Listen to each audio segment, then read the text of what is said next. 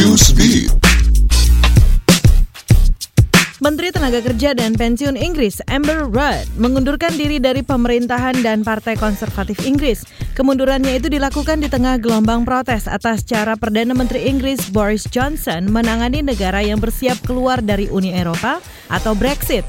Seperti dikutip Reuters dalam surat pengunduran dirinya, ia menulis mulai kehilangan keyakinan kalau meninggalkan Uni Eropa dengan kesepakatan tidak lagi menjadi fokus utama pemerintah. Menurut Rudd, pemecatan anggota parlemen Inggris yang dianggap pemberontak oleh pemerintah Inggris adalah serangan terhadap kesopanan dan demokrasi. Ribuan pengunjuk rasa pro-demokrasi kembali turun ke jalan dan menggelar aksi meski pemerintah Hong Kong telah memutuskan untuk mencabut RUU ekstradisi. Masa demonstran kemarin membawa tuntutan mereka ke konsulat Amerika Serikat dan meminta Presiden Donald Trump untuk membebaskan Hong Kong dari penguasaan Cina. Sementara Menteri Pertahanan Amerika Mark Esper mendesak agar otoritas Cina menahan diri dalam mengatasi konflik politik di Hong Kong.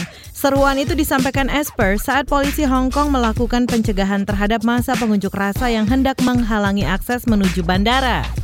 Joker, film yang dibintangi oleh Joaquin Phoenix, memenangkan piala Golden Lion untuk kategori film terbaik di Festival Film Venesia Sabtu lalu bersama dengan film Roman Polanski yang mendapat juara kedua.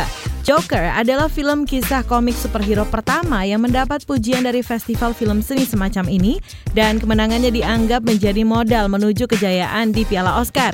Dua pemenang di Venesia sebelumnya Roma dan The Shape of Water telah berhasil memenangkan Academy Award untuk kategori film terbaik.